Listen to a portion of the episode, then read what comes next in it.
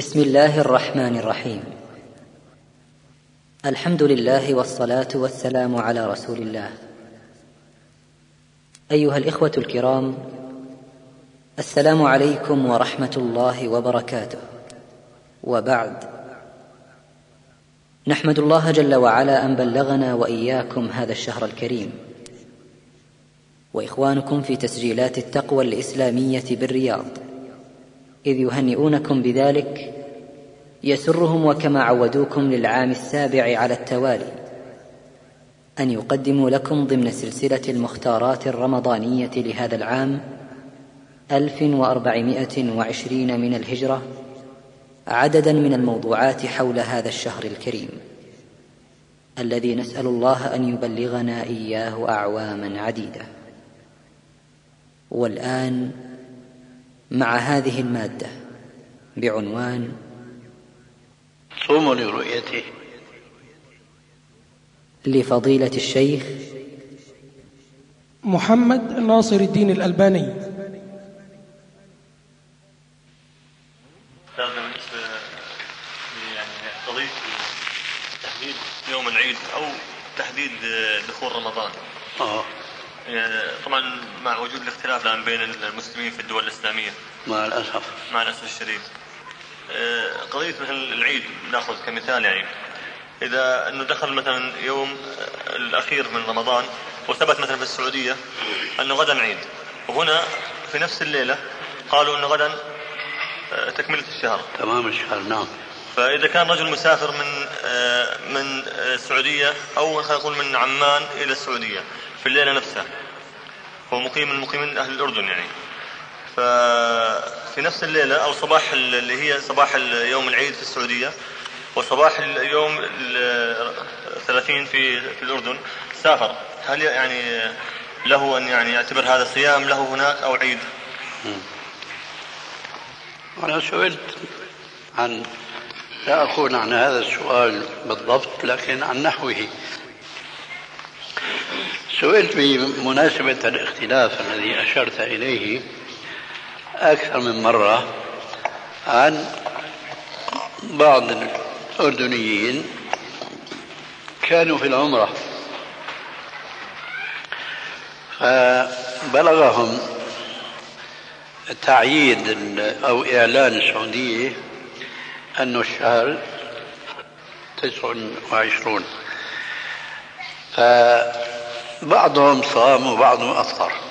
كان جوابي كالتالي. من أفطر من الأردنيين وهو لا يزال في السعودية فقد أصابه. أما إذا آه، دخل الأردن كما واقع أكثر المقيمين في الأردن بلغهم ما ذكرته. فانقسم الأردنيون إلى قسمين. منهم من صاب مع السعودية ومنهم منهم من أفطر مع السعودية وصام مع الأردن.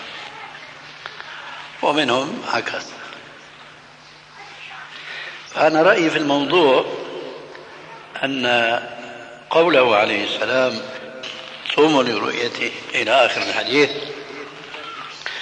هو نص عام يجب على كل المسلمين أن يتجاوبوا معه ولا ينظر لما يقال من اختلاف المطالع والأقاليم ونحو ذلك. وإنما من بلغه هذا الثبوت فعليه التجاوب مع قوله عليه السلام. لكن مع الأسف كما أشرت آنفا أن الدول أو الحكومات القائمة اليوم آه، مختلفة. آه، ليت الاختلاف كان فقط في هذا الحكم لكن هذا من ذاك. فيقع مثل هذا الاختلاف وهذا الاضطراب. فأنا أقول الأصل أنه يجب على المسلمين كافة أن يصوموا لمجرد أن تعلن دولة مسلمة إثبات الهلال سواء دخولا أو خروجا. ومما يتعلق بهذه المسألة أنه جاءني أسئلة من أوروبا من ألمانيا وغيرها أنه نحن اعتدنا أن نختلف. وإذا كان المسلمون في بلادهم يختلفون فما كيف بهم وهم خارج بلادهم؟ المهم فكان جوابي أن عليكم أن تصوموا مع أي إعلان يصدر قبل إعلان آخر. بغض النظر سعودية أردنية إلى آخره. حتى لو كان إعلانهم مبني على رؤية على الحساب الشمسي هذا له حكم آخر وأرجو آه، تأجيل الآن مؤقتا. وإن نسيت فذكروني. فهنا حكمان الآن بالنسبة للاختلاف الذي يقع. قلت الأصل أن يصوم المسلمون جميعا ولا يتفرقوا كما هو الواقع. هذا الواقع اختلاف ما بين شعب وشعب دولة ودولة. لكن الملاحظ أن هذا الاختلاف يشتد بحيث أنه يشمل الشعب الواحد فينقسم هذا الشعب على نفسه قسمين.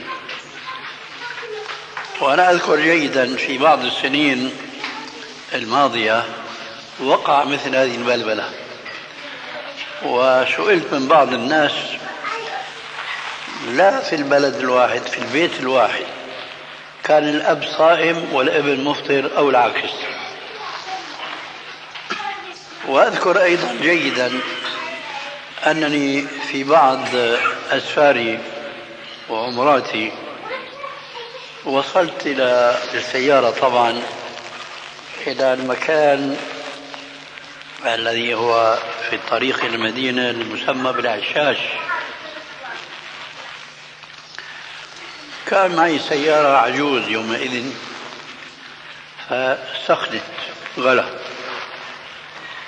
لما فحصت الريديتر وجدت إنه عم يصرف ماء الغطاء غير محكم فنزلت هناك تعرف في بعض الدكاكين.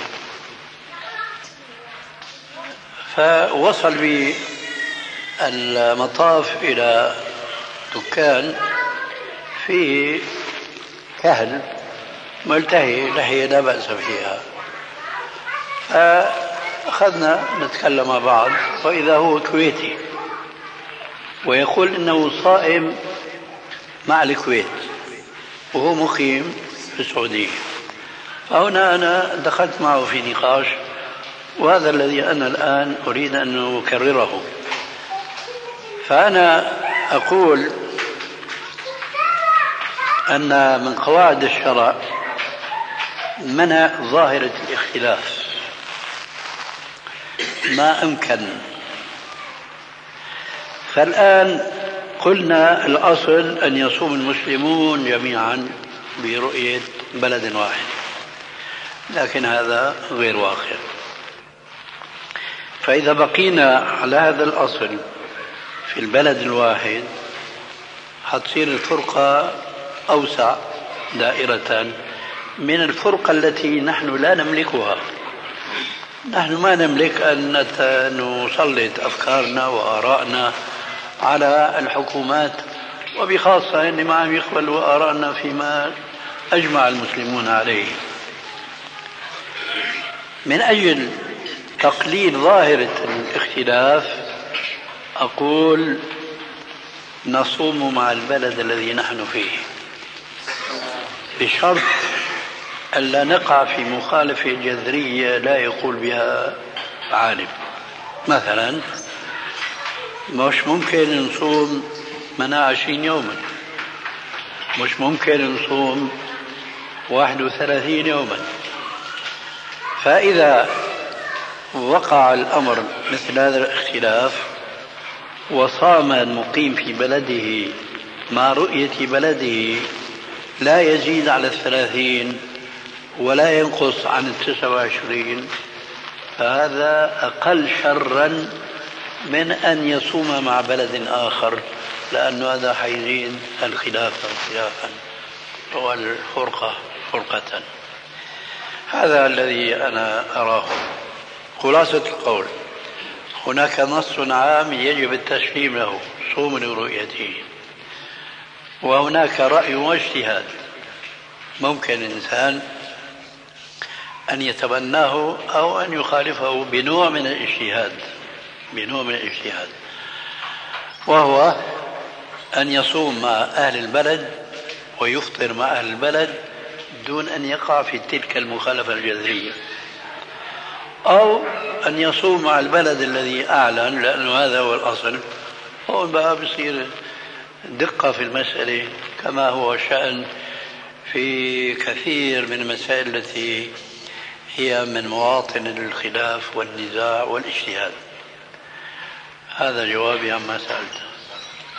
بالنسبة يعني بعد المسافات يعني الآن ما له علاقة بعد المسافات. يعني الناس في الغرب أو في الشرق هذا يعني يسبقون في يوم أو قبل بيوم؟ لأنه أخي الليل يتبع النهار. فمش لازم نحن نوجد فرقة أو خلاف بسبب اختلاف. مثلا في المشرق غير المغرب. فالمغرب إذا عرف من المشرق بأنهم رأوا الهلال راح يكون عندهم متأخر ساعتين. عنا مثلا أو ثلاثة على حسب بعد المسافات.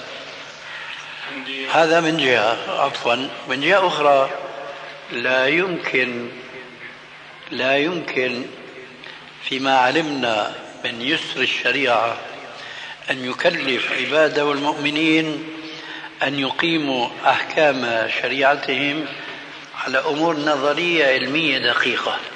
مين اللي بده يحدد لك بقى المطالع؟ مين اللي بده يحدد لك المسافة؟ يعني لعلم التجربة هذا القائم على وسائل علمية دقيقة ودقيقة جدا. لا يستطيع أن يضع لمثل هذه الأمور حدودا. ولذلك جاء اليسر صوموا لرؤيتي وأصروا لرؤيتي. فمن بلغه صيام إثبات الصيام صام وإلا لم يصم وهكذا. يريد الله لحكمة بالغة ختم الآيات المتعلقة بفرضية الصيام بقوله تعالى يريد الله بكم اليسر ولا يريد بكم العسر. ولتكملوا العدة ولتكبروا الله على ما هداكم ولعلكم تشكرون. تفضل إيش اردت ان تقول؟ أردت أن أقول توضيحان الأول. حدث في الكويت. آه. أن بعض المشايخ المعروف ذكره في العالم العربي والإسلامي. أعلنت السعودية وصامت الكويت. فهو قال أنا ما ما أفطر. ها في صباح اليوم التالي هو خطيب وإمام فراح خطب العيد وهو صائم. عجيب صلى العيد لأنه موظف. والله غريبة هي وهو صائم. شايف التناصر كيف؟ فتنة صارت. وفي اليوم الثاني صلى العيد؟ مع مجموعة خرجوا إلى البر إلى مكان بعيد. وصلوا العيد. واوقعوا فتنة في الناس. الله أكبر. طيب شو وجهة نظره؟ هو هذا إنه هذول السعودية ما هم دقيقين في أخبارهم وما هو كذا. له في البلد الواحد إحنا ما ليس لنا. أبدا. في البلد الواحد هذه تحدث فتنة. طيب مين يا أستاذ اللي عنده دقة؟ سلمنا جدلا أنه السعوديين ما عندهم دقة. يعني الكويتيين يعني أحسن منه؟ لا ابدا. الأمر الثاني أنا قلت لبعضهم في أمريكا. قلت لهم طيب أنتم في يوم الأضحى ماذا تفعلون؟ صحيح. تخالفوا أو توافقون؟ العالم الإسلامي كله يتفق في. نعم أما في في الفطر في مكان للاختلاف في ال- في القضية. اي نعم. نسأل الله أن يلهم حكام المسلمين أن يريحوا شعوبهم بأن يحكموا بدينهم. مين كان هنا في لا لسه ما اجى دورك يا عبد الله. لا موضوع بس إذا كان إذا كان على بعض كثير من البلاد الآن على الحساب. تعلن الفطر والصيام قبل دخول رمضان بشهر نعم. شهرين. أي نعم. وهكذا وقع في أمريكا. نعم. في أمريكا قال في رجل كانه باكستاني فلكي. في هناك جماعات إسلامية كما تعلمون قالوا ثلاثة من المسلمين جاءوا وشهدوا بأنهم رأوا الهلال قام الفلكي وأسقط شهادتهم اعتمادا على علمه الفلكي حيث قال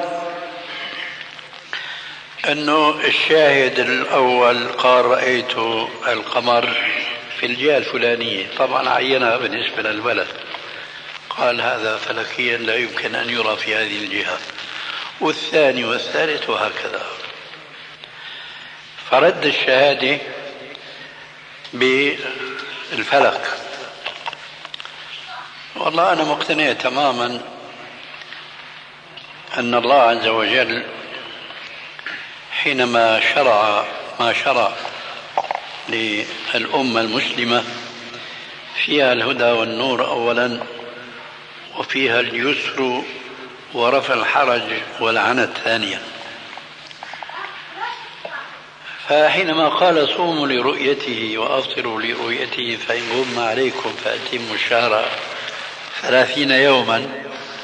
هو خاطب المسلمين الذين هم على فطرتهم. ولو كانوا أميين غير مثقفين وغير متعلمين. وهذا من تأكيد رب العالمين لعمومية الإسلام وأنه صالح أن يطبق في كل زمان وفي كل مكان. فصوم لرؤيته يستطيع أن يطبقه كل شعب. مهما كانت ثقافته مهما كانت أميته لأنه عاد الأمر إلى الرؤية البصرية. أما إذا أعيد الأمر إلى الرؤية البصيرية العلمية فسيصبح هذا الأمر معلقا بأفراد من الناس بأفراد من الناس. ثم يا ترى هؤلاء الأفراد هل يشترط فيهم ما يشترطه الفقهاء كلهم في الشاهد إذا ادعى أنه رأى الهلال أن يكون عدلا؟ لما بده يكون عالم بالفلك مين بده يحكم عليه إنه أنت تقبل شهادتك أو ما تقبل شهادتك؟ وبخاصة إنه شهادته قائمة على العلم هو يدعيه ولا يستطيع كل جمهور أن يشاركوه. فيه وأنا أفهم والله أعلم أنه هو الحق أن النبي صلى الله عليه وآله وسلم حينما قال نحن أمة أمية لا نكتب ولا نحسب. لا يعني انه يفرض على الأمة المسلمة أن يظلوا بجهل بالكتابة والقراءة ونحو ذلك وإنما هو طبعهم بالأمية فيما يتعلق بهذا الحكم المتعلق بالرؤية البصرية. قال نحن أمة أمية لا نكتب ولا نحسب الشهر هكذا وهكذا وهكذا والشهر هكذا وهكذا وهكذا. أي تارة ثلاثون وتارة تسع وعشرون. هنا عبرة في الواقع. ما هي الغاية التي يحرص عليها هؤلاء الفلكيون حينما يرفعون رؤوسهم مع عقيرتهم أنه يجب أن نحكم بعلم الفلك لأن الرؤية البصرية قد تخطئ. ما هي الغاية؟ يقولون قضاء على الخلاف الواقع بين الشعوب المسلمين. أنا أعتقد أنه بهذا الطلب وهو تحكيم العلم الفلكي راح يظل الخلاف قائما. على الأقل أنه سيقال يرى القمر في البلد الفلاني ولا يرى في البلد الفلاني. وهم يجمعون على مثل هذه. إذا ما هو الخلاص؟ ما في خلاص إلا بالرجوع إلى حكم الشرع. ثم فيه جرأة فظيعة جدا على مقام النبوة والرسالة. هو يقول لنا نحن أمة أمية لا نكتب ولا نحسب. أنت تجي تقول لا أنا أكتب وأحسب وأعلم علم الفلك. ولذلك ينبغي إثبات الهلال دخولا أو خروجا بعلم الفلك. أنا أقرب هذا الموضوع يا أستاذ. أننا إذا دخلنا علم الفلك في الأحكام الشرعية أصابنا ما أصاب اليهود النصارى من قبل. كنت قرأت في بعض ما قرأت من المجلات العلمية. نظرية ما تخطر على بال أمثالنا. نحن الذين لا يتاح لنا دراسة العلوم العصرية الفلكية أو الجغرافية. لكن كان فيما مضى من عمري كان عندي فراغ للمطالعة في مختلف العلوم ما استطعت إلى ذلك سبيلا. فعلمت من هذه المطالعات أن الشمس حينما تطلع ونراها على قمة الجبال علما هي ما طلعت بعد. علما ما طلعت. هاي الجبال وهي ونقرص الشمس. هي العلم يقول هي لا تزال هنا في الخلف. لكن الأشعة الضوئية هي عكست آه، أن نرى الشمس فوق القمة وهي لما تطلع فوق القمة. إذا هنا الآن رح نقع في حيث بيصة. النظر البصر العادي بيقول طلعت الشمس العلم يقول لا ما طلعت. العلم يقول ما طلعت ولا يزال وراء الجبل. نعم. حينئذ الرسول عليه السلام حين يقول من أدرك ركعة قبل طلوع الشمس من صلاة الفجر قبل طلوع الشمس فقد أدرك. ومن أدرك ركعة من صلاة العصر قبل أن تغرب الشمس فقد أدرك. بمعنى هون صار في عنا تناقض تام. حينما نرى الشمس على قمة الجبل عند الغروب في زعمهم أنها غربت لكن الأشعة هي التي عكست. والعكس بالعكس تماما. لذلك فالهدى والراحة هو في اتباع الشريعة. وصلى الله على محمد الذي قال ما تركت شيئا يقربكم إلى الله إلا وأمرتكم به وما تركت شيئا يبعدكم عن الله ويقربكم إلى النار إلا ونهيتكم عنه. أنت يمكن جاءك الجواب في أثناء الكلام. شفت شلون الكشف؟ شيخنا السؤال يعني المسألة الأولى اللي كانت على الصيام. نحن نعلم أنه في فلسطين لا دولة توجد. فعندما ثبت العيد أهل غزة عيدوا في السعودية طبعا. لكن باقي أهل الضفة ولعلهم كمان حتى اختلفوا في بعض الأماكن صاموا مع الأردن. فما الحكم حين؟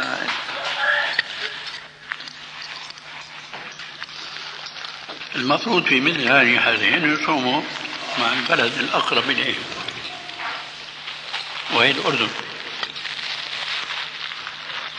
طب شيخنا يعني نقول إنه البلد الأقرب لهم هي الأردن لكن في بعض البل... يعني البلدان الثانية في سوريا ولبنان لعله يعني يختلفوا يعني الأردن أو سوريا يختلفوا في كمان يعني هون بصير حيرة بينهم. وبعدين يعني مسألة ثانية متعلقة في ذلك يعني إحنا المسلمين ليش نجعل الحدود السياسية هاي الطقس يعني تفرق ما بين المسلمين مع إنه يعني وبالذات العلماء يعني ليش شرط يعني كما قلت انت سابقا انه صوم لرؤيته هو عام فلماذا لا يصوم مثلا مع السعودية مع إنها السعودية أو أي دولة أثبتت في الأول؟ ما نصوم معهم؟ المسلمين انت الآن تعيد ما سبق الجواب عنه. نعم. إيش فايدة؟ عندك أنا كلامي سابق ما أظنك تريده. أنت عم تقول لماذا نجعل الحدود الجغرافية؟ أنا قلت هكذا؟ لا لا أنا ما قلت ولا أنا نفيتها. لا لا أنت طيب إذا شو حل المشكلة؟ قلت لك حل المشكلة جذريا أن يصوم المسلمون جميعا. هذا غير واقع. غير. بسبب الخلاف القائم بين الحكومات. طيب بنريد نوجد بقى خلاف بين الشعب الواحد. بين الشعب الواحد.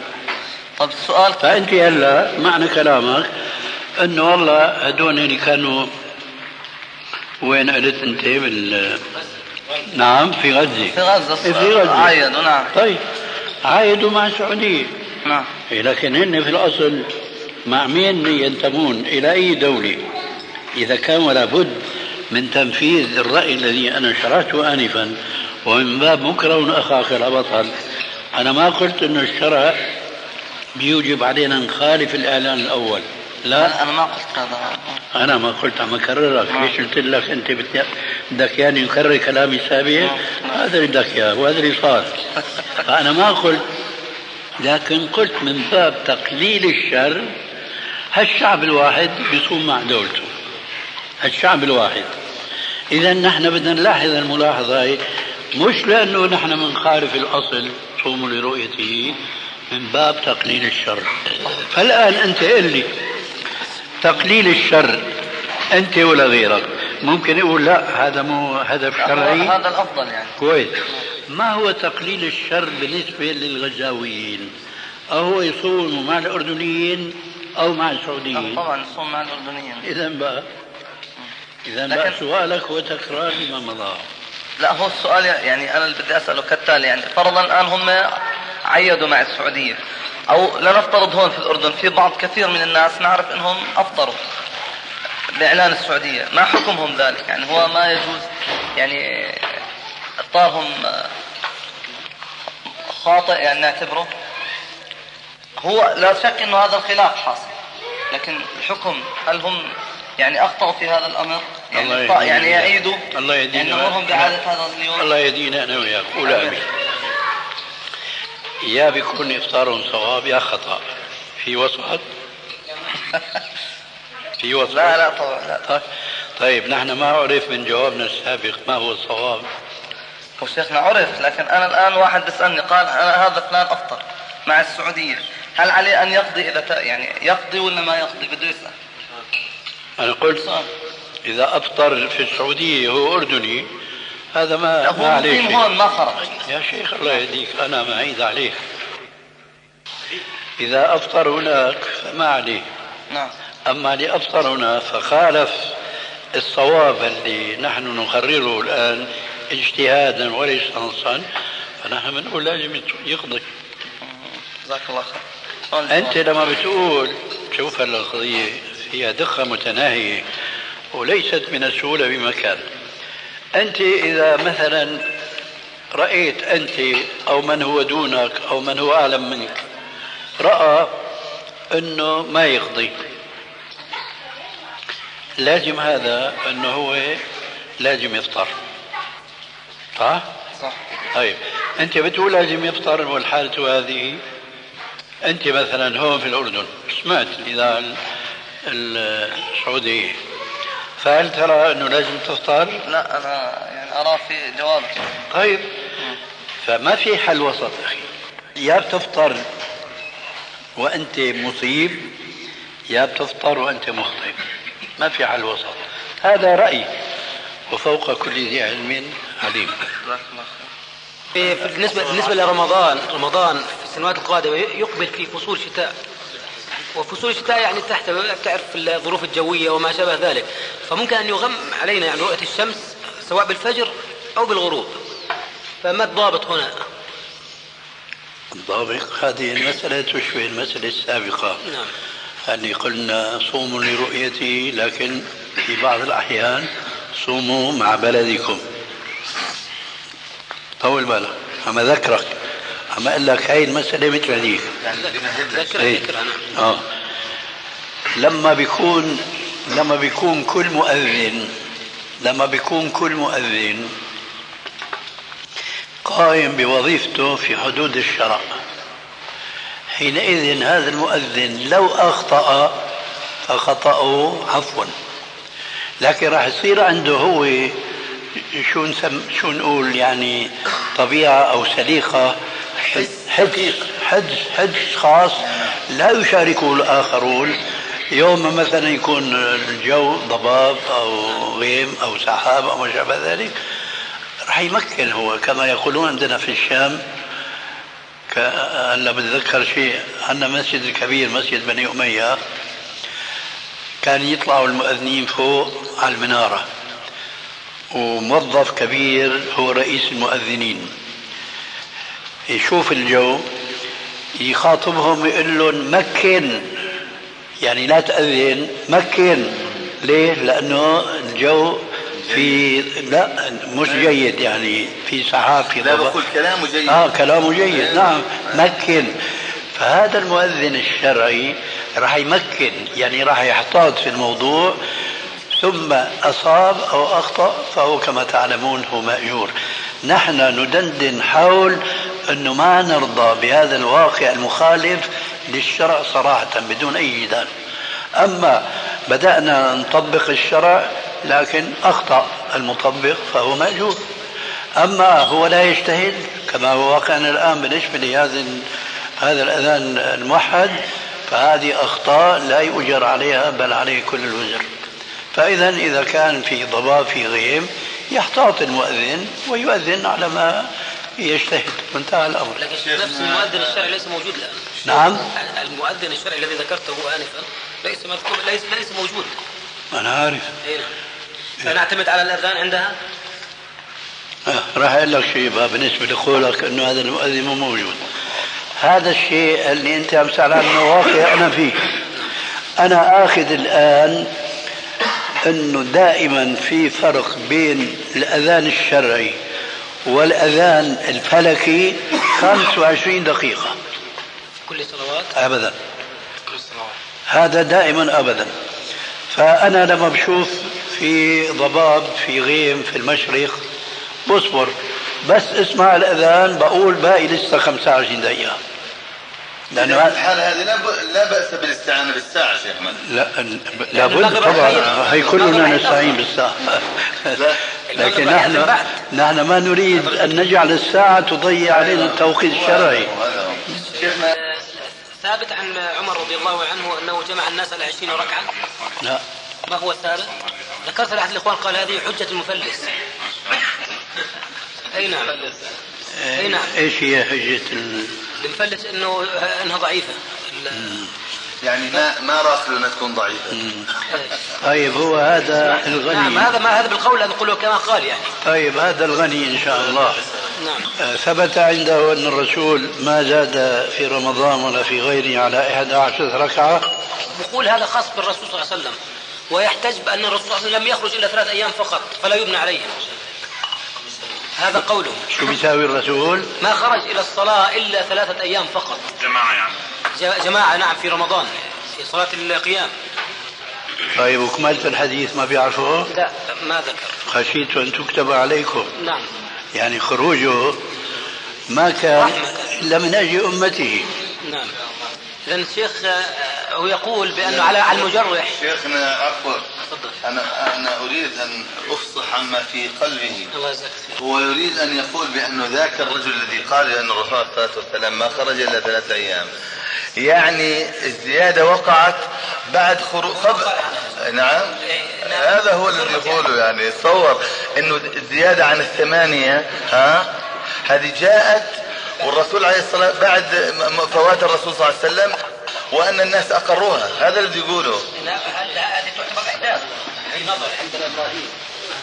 هذا صاحبك الذي تشير إليه يقول كما ظن أبو مالك عن الرسول إنه في بيته بقية ليالي رمضان كان يصلي 13 ركعة؟ لا. قال هذا. لأنه هيك هو عم يفهم. لا, لا هو يقول إنه الناس من بعده. الناس من بعد النبي صلى الله عليه وسلم بعد وفاة النبي صلى الله عليه وسلم. عمر جمع الناس على 20 كما قال. جمعهم على 20 ركعة. يا أخي فهمنا هذا لكن نحن سألناك ألم يبلغه حديث عائشة ما كان رسول الله صلى الله عليه وسلم؟ يزيد في رمضان ولا في غير رمضان على 11 ركعة. قلت أنت جوابا عن لسانه أنه بس ثلاث ليالي هذا الكلام آه أنا فهمته أنه ما عاد صلى غير ثلاث ليالي بينما غيري قد يفهم أنه صلى بقية الليالي لكن ما اقتصر على 11 ركعة وإنما 23 هل صاحبك يقول هذا؟ لا ليس هذا. طيب ماذا يقول إذا؟ يقول أن النبي صلى الله عليه وسلم ما خرج إلى الناس وجمعهم في صلاة القيام إلا ثلاث أيام فقط. فهمت يا أخي بس الرسول بين السبب. شو بيقول هو؟ هو هو يقصد إنه ما يبنى عليه إنه يعني ليش أنتم زايدينها؟ يعني زاد عن اللزوم بحيث إنه النبي صلى الله عليه وسلم ما خرج إلا ثلاث أيام فقط يعني. أنتم عدتوها يعني 30 كاملين. الآن في المساجد. فهمت هذا صار تكرار كلام؟ بارك الله فيك. نحن منقول كما قالت السيدة عائشة في حديثها أو غيرها وأن تكتب عليكم. لماذا ترك خشية أن يتوهموا أنها فرض فالترك لعلة. ولذلك لما رجع عمر الخطاب فهو ما ابتدع كما يزعم بعض الناس الجهل بالسنة وإنما أحيا السنة لأنه كثير من الأحكام الشرعية التي تعلل بعلة شرعية آه، يقول العلماء والفقهاء أن الحكم يدور مع العلة وجودا وعدما وجودا وعدما. لماذا ترك الرسول عليه السلام القيام بعد ثلاث ليالي خشية أن تكتب عليهم؟ طيب. توفي رسول الله صلى الله عليه وسلم وتم الشرع. لم يبقى هناك خوف أن يتوهم إنسان فريضة جديدة لم تفرض من قبل. لماذا اليوم أكملت لكم دينكم؟ لذلك عمر الخطاب رضي الله عنه ما جاء بشيء جديد وإنما أحيا الشيء القديم الذي تركه الرسول عليه السلام للعلة التي كانت قائمة بحياته. أما بوفاته زالت العلة فزال المعلول أي زال تركه وقام مقامه فضيلة الإحياء لذلك. فأخواننا الحاضرين آه، يعلمون أن الرسول عليه السلام حض المسلمين على أن يصلوا قيام رمضان مع الإمام. وأنهم إذا صلوا العشاء مع الإمام كتب قيام نصف الليل فإذا قام كتب له قيام ليلة كاملة. إذا هنا صار في عندنا أمرين اثنين كل منهما ينهض على إثبات شرعية الاستمرار في صلاة القيام جماعة في رمضان. ولو أن الرسول ما صلى إلا ثلاث ليالي فقط. الأمر الأول أنه علل الترك بخشية أن يفرض عليهم. الشيء الثاني أنه حض المسلمين على أن يصلوا صلاة القيام جماعة. فعمر بن الخطاب تجاوب مع النصين دون وأحيا هذه السنة. هنا يأتي شيء آخر بقى. نحن نسأل هذا الرجل عمر بن الخطاب أمر أبيا أن يصلي بالناس إماما؟ كم ركعة صلى بهم إماما؟ هم يقولون عشرين. هو إما جاهل أو مت... اسمع يا أخي الله يهديك. إما جاهل أو متجاهل. لأنه الحديث بأصح إسناد في موطأ الإمام مالك بأعلى إسناد أنه أمر أبي بن كعب أن يصلي بالناس إحدى عشرة ركعة. ونحن حينما نقول هذا لا ننكر أن هناك رواية أخرى تقول إنهم كانوا يصلون في زمن عمر في عهد عمر ثلاثة وعشرين ركعة. لا ننكر هذا. لكن نحن عندنا هنا موقفان. أحدهما حديثي والآخر فقهي. أما الموقف الحديثي فهو أن السند الأول في الإحدى عشر ركعة أصح من السند الآخر. هذا الموقف الحديثي. بمعنى منقول تلك زيادة منكرة أو على الأقل شاذة لأنها تخالف الرواية الصحيحة التي ذكرتها نقلا عن موطأ الإمام مالك. هذا من ناحية الحديثية. طبعا ليس كل إنسان ولو كان من أهل العلم ممكن أن يتفق مع آخر مثله أو دونه علما فقد يرى أنه لا الرواية الثانية هي صحيحة. هنا نحن الآن ندخل في الناحية الفقهية. ندخل في الناحية الفقهية. نقول نفترض أن الرواية الثانية صحيحة وأن الناس كانوا يصلون في عهد عمر ثلاث ثلاثة وعشرين ركعة. عمر بن الخطاب رضي الله تعالى عنه ثبت عنه العكس كما ذكرت آنفا. فالآن من الناحية الفقهية ومن ناحية تطبيق اتباع الرسول عليه السلام كمبدأ عام هل الأفضل أن نقتصر على ما فعله الرسول عليه السلام كما وكيفا أم الأفضل الإتيان بالأمر الجائز أقل ما يقال إنه جائز. بالنسبة يعني أقل ما يقال إنه جائز. لكن هل يمكن أن يقول قائل إن الذي ورد في الرواية الثانية عن عمر هي أفضل مما جاء في الرواية الأولى المطابقة لما كان عليه الرسول؟ ما أظن فقيه يمكن يعني أن يدعي مثل الدعوة. فنحن بقى من سايره ومنقول كل ما في الأمر هنا أنه يجوز يجوز أن يصلي 23 ركعة. وأنا أقول كنت أول القائلين لو أن ذلك ثبت في وجهة نظري أنا من الناحية الأولى الناحية الحديثية. كنت أول القائلين بالجواز لكن لا أزال أحتفظ بالأفضل ما هو. الأفضل هو ما كان عليه الرسول عليه السلام. الآن نعم الآن غفل المتحمسون للثلاث وعشرين ركعة عن هذه الحقيقة الشرعية البديهية أن الأفضل ما كان عليه الرسول عليه السلام. الأفضل ما واظب عليه الرسول طيلة حياته المباركة. ما فيها إشكال أبدا. لماذا أصبحت هذه الحقيقة نسيا منسيا؟ هي العادة الغالبة أولا ثم الهوى المتبع ثانيا. وهنا بيت القصيد كما يقال في كلمته هذه. أنا أقول بمثل هذه المناسبة الناس اليوم يتحمسون للكم ولا يتحمسون للكيف مطلقا. يأخذون من الرواية التي يتكئون عليها لتأييد واقعهم العددي مش الكيفي كتعشي ركعة أي سنة عمر وعليكم بسنتي إلى آخره. طيب. بزمن عمر الخطاب اللي كانوا يصلوا 23 ركعة. كيف كانت صلاتهم؟ ما أحد يبحث في هذا. كيف؟ ما أحد يبحث في هذا.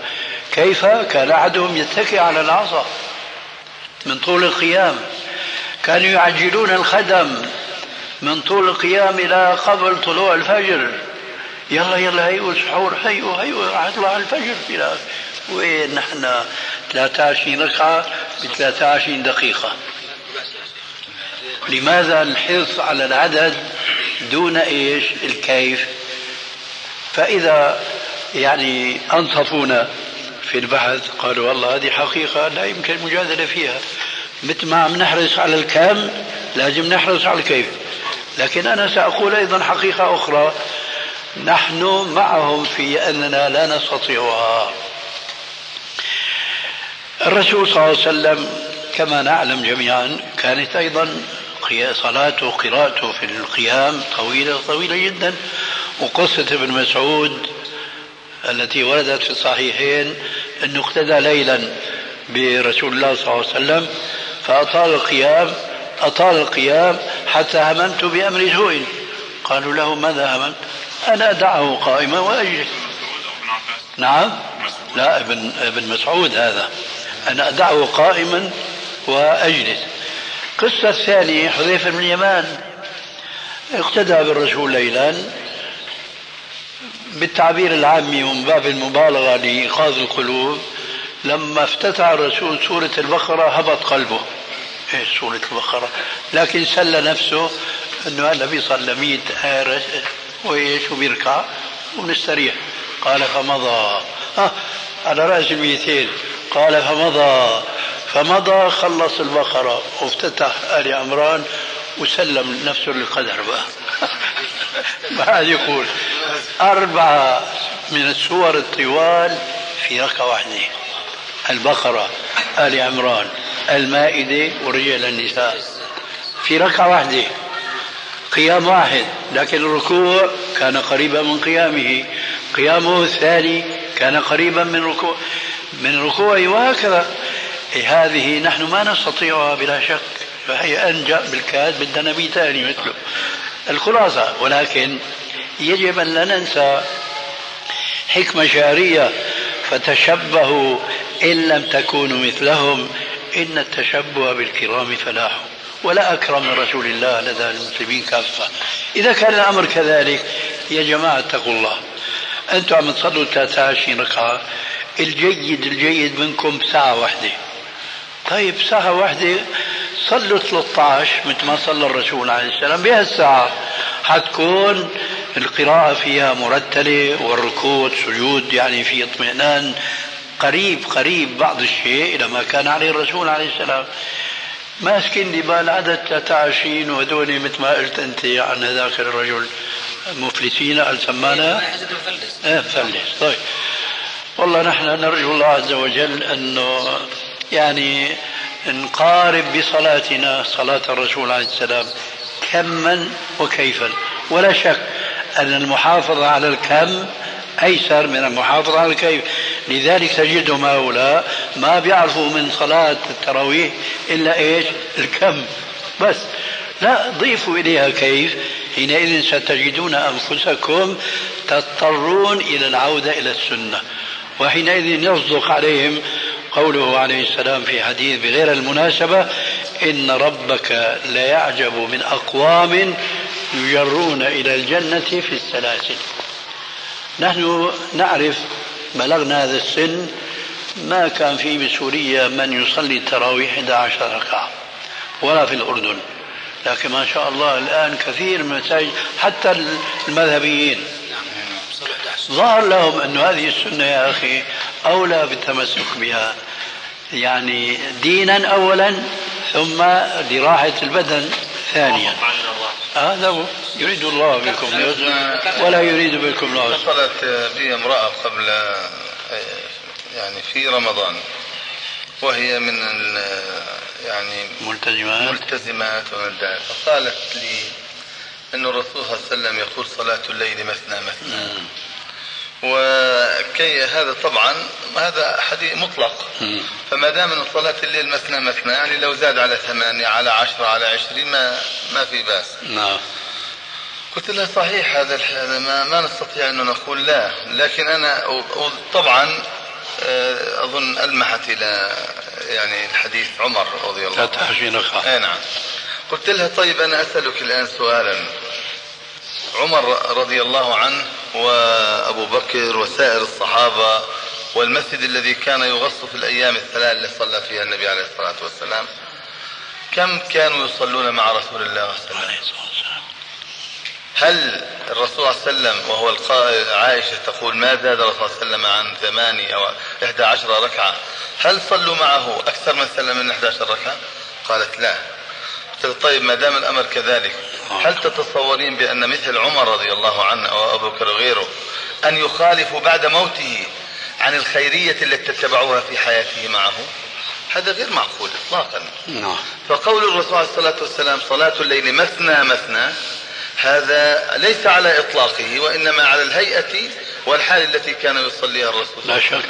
ولذلك لا يخطر ببال مسلم على الإطلاق أن يكون هؤلاء الصحابة.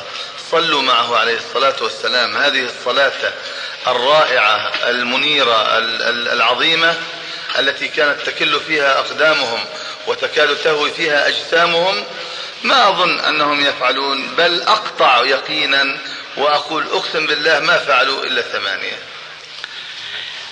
الذين يذهبون إلى جواز الزيادة ومنهم شيخ الإسلام ابن تيمية رحمه الله يقول لك لما ضعفت همم الناس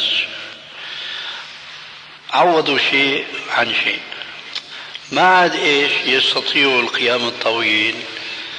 فقسموا هالصلاة هي إلى قسمين. مثلا كان الإمام بده يقرأ في ركعتين في ركعتين مثلا جزء لا بيقرأوا في أربع ركعات.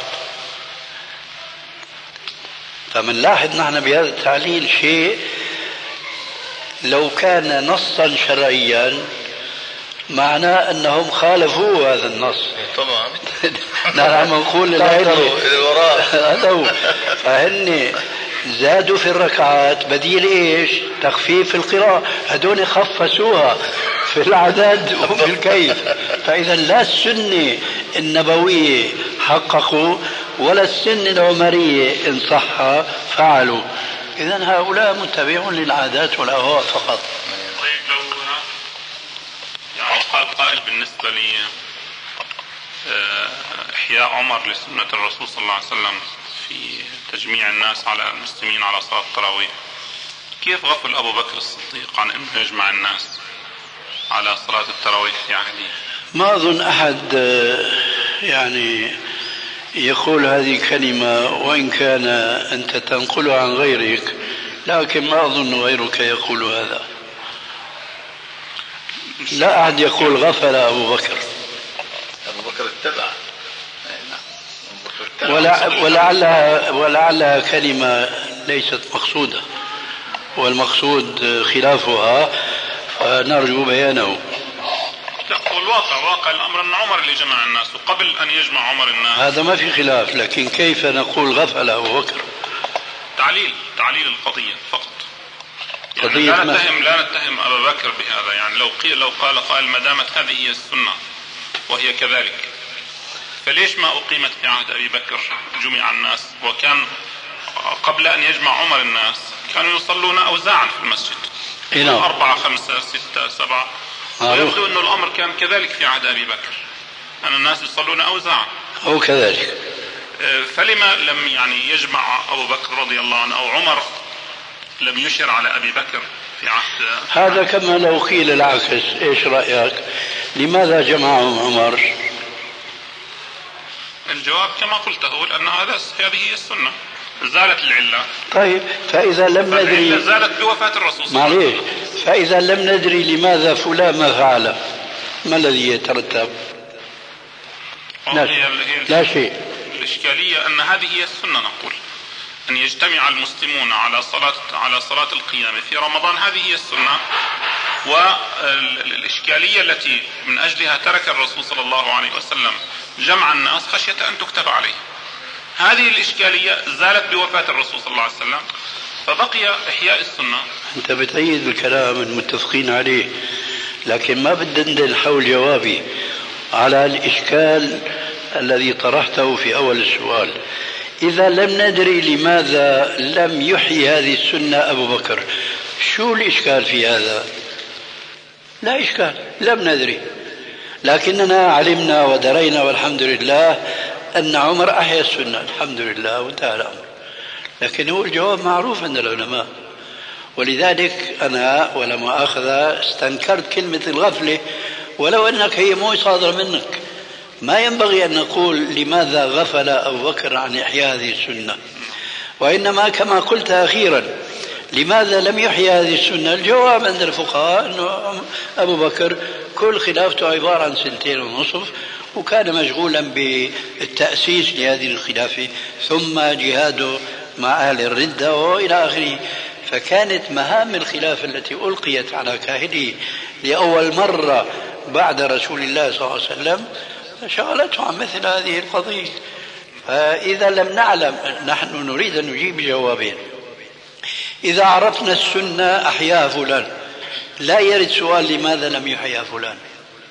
ما بيهمنا ابدا.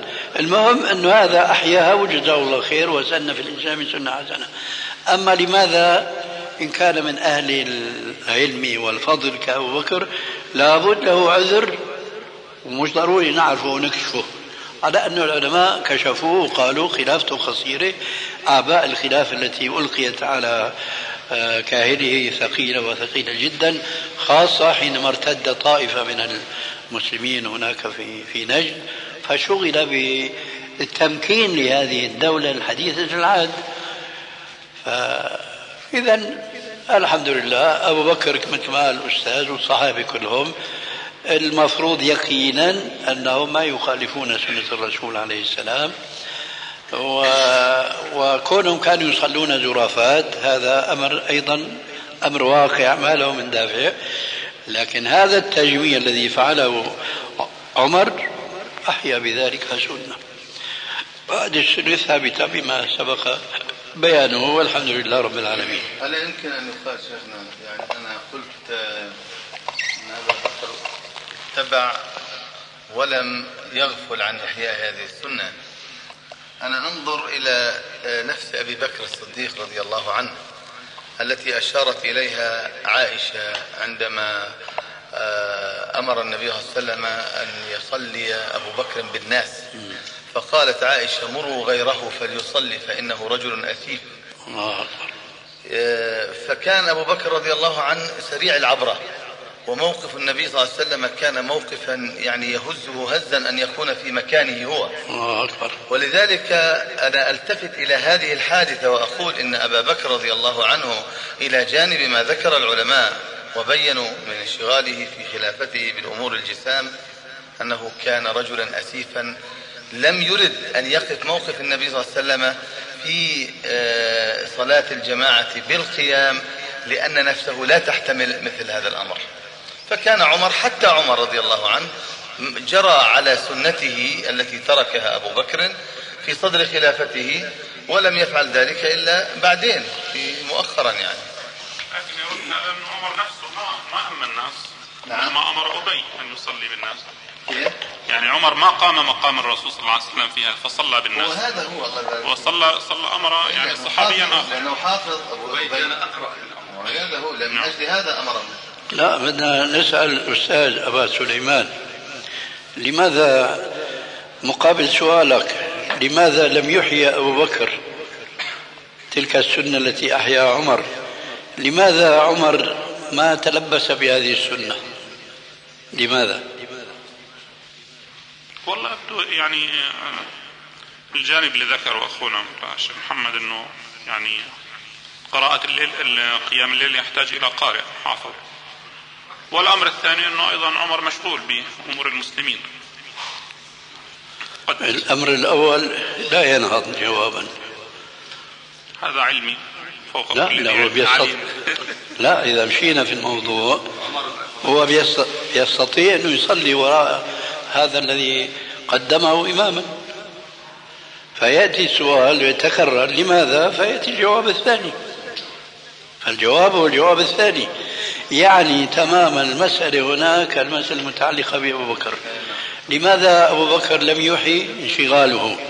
لماذا لم ينشغل عمر بما أحياه انشغاله. سبحان الله سبحان الله آه، في فعل الرسول صلى الله عليه وسلم. آه، كون الرسول صلى الله عليه وسلم فعل. هل يعني في فهم شيخنا الكريم إنه هذا لازم؟ يعني أو لو قال أحد من المسلمين بأنه يلزم أن نصلي إحدى عشرة ولا يجوز أن نزيد؟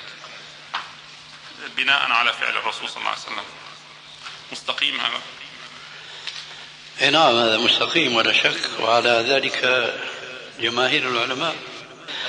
فأنا لا فرق عندي بين هذا السؤال وبالتالي بين الجواب الذي سيكون على السؤال التالي وهو هل صلاة الرسول عليه السلام ركعتين قبل الفجر يعني ملزمتان للمسلمين كما قلت أنت بالنسبة للقيام أم لا؟ في فهم يعني؟ ولا؟ غير غير ملزمة. يعني يجوز أن تصلي ما شئت؟ لا غير بعد أن يفعلها يعني. يجوز لك أن تصلي ما شئت من ركعات بين ركعتي سنة الفجر وركعتي فريضة الفجر؟ لا لأنه في نهي. إيش في نهي؟ مش في نهى الرسول أن يصلى بعد الفجر إلا ركعتي الفجر؟ اي نعم. نعم ففي نهي هنا. فلو لم يكن هناك نهي محتملة القضية. نفس يعني بصير الموضوع موضوع واحد. يعني محتملة يعني بيمشي الحال إلا كان محتمل بالنسبة لسؤالك؟ يعني ما بصير فرق بين قيام الليل في هذه الحالة إذا لم يأتي النهي.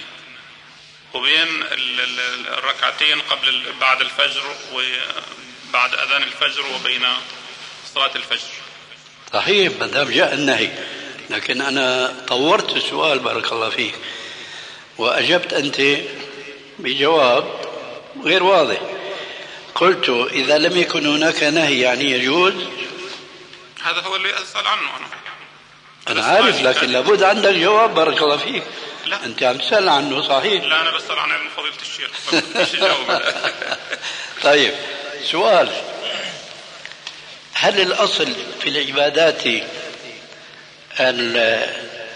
المنع وفي العادات الإباحة إلا لنص في كل منهما ولا الأصل الخلاف؟ لا الأصل المنع. طيب. فإذا كان هذا هو الأصل عندك فهو الجواب لك. ثم يا أستاذ بارك الله فيك رسول الله عاش عشرين سنة وهو لا يزيد في رمضان ولا في غيره على إحدى عشر ركعة. إذا لم نتخذ هذا النص دليلا يمنع المسلم من أن يتزيد في هذا العدد فأي سنة يمكن أن نمنع الناس من أن يتزيدوا عليها؟ لا شيء أبدا. ثم ما هي البدعة؟ البدعة فيما تذهبون إليه من قول عليه السلام كل بدعة ضلالة وكل ضلالة في النار. ما هي البدعة أليس هي زيادة على ما جاء به الرسول من طاعة وعبادة؟ إن كان كذلك فهو الجواب الذي قلته آنفا بأن الأصل في العبادات المنع إلا لنص. من أجل ذلك العلماء كما تعلم آه، يفرقون بين عبادة مقيدة وبين عبادة مطلقة. ثم يقع الخلاف في عبادة ما هل هي مطلقة أم هي مقيدة. فعلى ما يثبت عند الباحث وعند العالم يكون الجواب فالآن إذا أردنا أن نقول كما يقول كثير من العلماء اليوم ممن لا يرون أنه المنع من صلاة مئة ركعة في كل ليلة مئة ركعة. هؤلاء حجتهم أنه قيام الليل مطلقة صلاة مطلقة. فأنا بقول إن أعجب لا يكاد ينتهي من مثل هذا القول. صلاة مئة ركعة طاعة ولا ليست بطاعة؟ إن كانت طاعة كيف غفل عنها رسول الله؟ كيف لم يشر عفوا لا أقول يشرع لما لم يسن ولو في حياته مرة واحدة هل صلى ركعة واحدة بهالقراءة الطويلة طويلة جدا؟ خليه يصلي له مرة واحدة مئة ركعة خمسين ركعة حتى يبين للناس ما أمر ببيانه في القرآن وأنزلنا إليك الذكر لتبين للناس ما نزل إليهم. أنه هذا نفل مطلق فالتزام الرسول 11 ركعة يا جماعة طيلة حياته المباركة هذا ما يدل أنه هذه عبادة مقيدة. فإن كان هذا لا يدل فما هو الدليل على أنه أي عبادة نقول لا, لا يجوز زيادة عليها؟ شكر الله لفضيلة الشيخ على ما قدم وجعله في ميزان حسناته. وإلى اللقاء مع شريط آخر. وتقبلوا تحيات إخوانكم في تسجيلات التقوى الإسلامية الرياض. والسلام عليكم ورحمة الله وبركاته. بموجب فهرس تسجيلات التقوى فإن رقم هذا الشريط هو اثنا عشر الفا وثلاثمائة وأربعة.